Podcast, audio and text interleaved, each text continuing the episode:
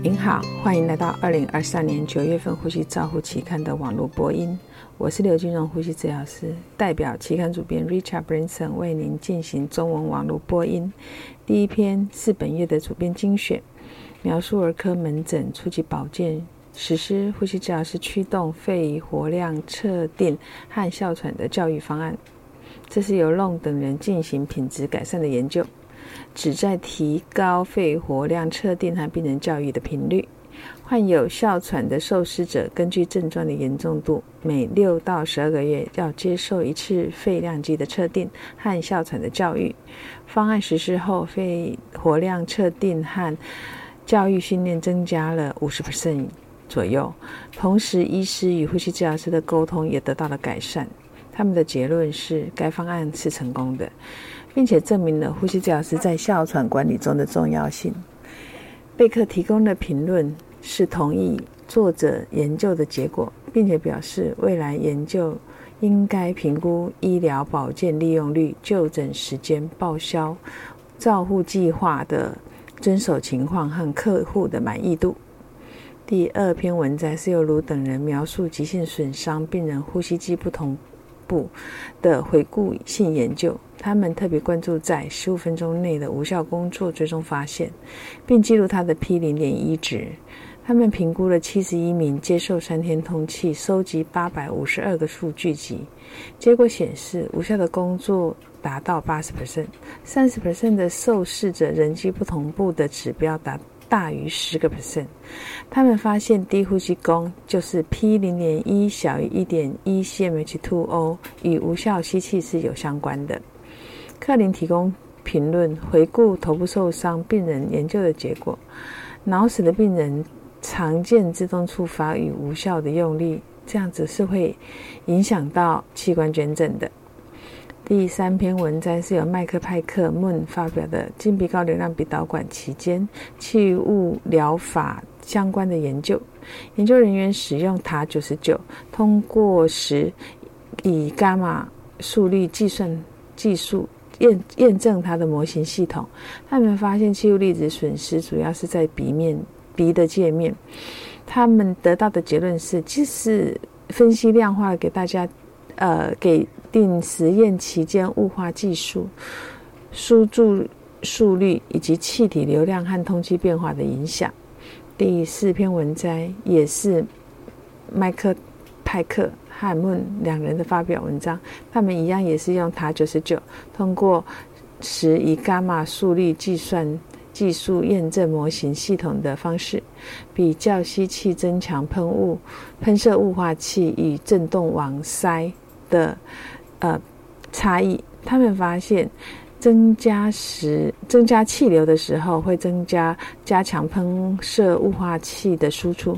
在六十个 liter per minute 的流速下，这个呃，增加强喷雾雾化器的释放喷雾粒子是传统网振动网塞雾化器的五倍。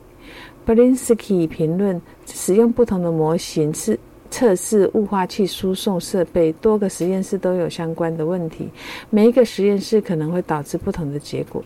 他还指出，像这种加强式喷射雾化器，似乎可以制定一个定呃制定服务，并且它不需要改变它的浓度。最后敦促，在评估新的技术的时候，要同时考虑它的成本。第五篇文章是要查。查尔顿等人针对呼吸治疗师、语言病理学家、医师、进阶临床人员和注册营养师，以及呃，在进行金鼻高流量鼻导管治疗期间喂食的状况的国际性调查研究。他们查询金鼻高流量鼻导管病人治疗喂食治疗期间喂食的现况与观点。结果显示，很少有机构提供这方面的建方案建议。那语言治疗师也许可以在允许的状态口在允许口服之前进行床边吞咽的检查。第六篇文章是由阿尔穆哈尼等人回顾两百九十九名 ICU 以外的病童儿童十九个月内高度依赖无创呼吸支持的回顾性研究。发现七十八 percent 的受试者通过了 CPAP 或 NIV 得到有效的管理。这种呃高度依赖无创呼吸支持失败的病人。情况与 FL2 大于五十 percent，PEEP 大于七是有相关的，所以他们得到的结论是，ICU 以外的呃高度依赖无创呼吸器支持治疗是安全有效的。第七篇文摘是贝克尔等人评估一项已完成多中心吸入药物试验生物质量控制 （BioQC） 的数据，确定 DLCO 生物质量控制使用变异系数系数 CV 和确定是否平均数再加两。正负两个标准差控制规则提供相似精准度平均值加减十二 percent 的平均值的差异。他们评估一年一百六十八名受试者的数据，第二年、第三年受试者数量则是比较少。结果发现，第二修生物质量控制变异系数小于等于六个 percent，可以通过多个。站点技术人员设备品质的实现，他们得到的结论是控制规则平均值加减两个标准差产生了与平均值加减十二 percent 差异类似的结果。第八篇文摘是由下等人撰写的简短的报告，评估肺活量测定在儿童的气雾粒子产生情况下，他们发现环境污染是很少的。第九篇文摘是由施蒂马尔等人提供 ICU 机械通气受试者黏液质量的简短报告。他们发现，临床黏液分类与通过流量变化测定的黏液生物物理特性之间没有相关性。第十篇文摘是由正提出的肺复张评估中评估呼吸力学的叙述性回顾。第十一篇文摘是。阿加瓦尔等人对指甲油，呃，分析对指甲油对于脉冲脉冲饱和氧脉冲氧饱和测定仪的准确性的影响的回顾性研究。第十二篇文摘是由米雷莱斯卡博德维拉等人提供食道管压力测量使用和解释入门知识新视野讨论的一部分。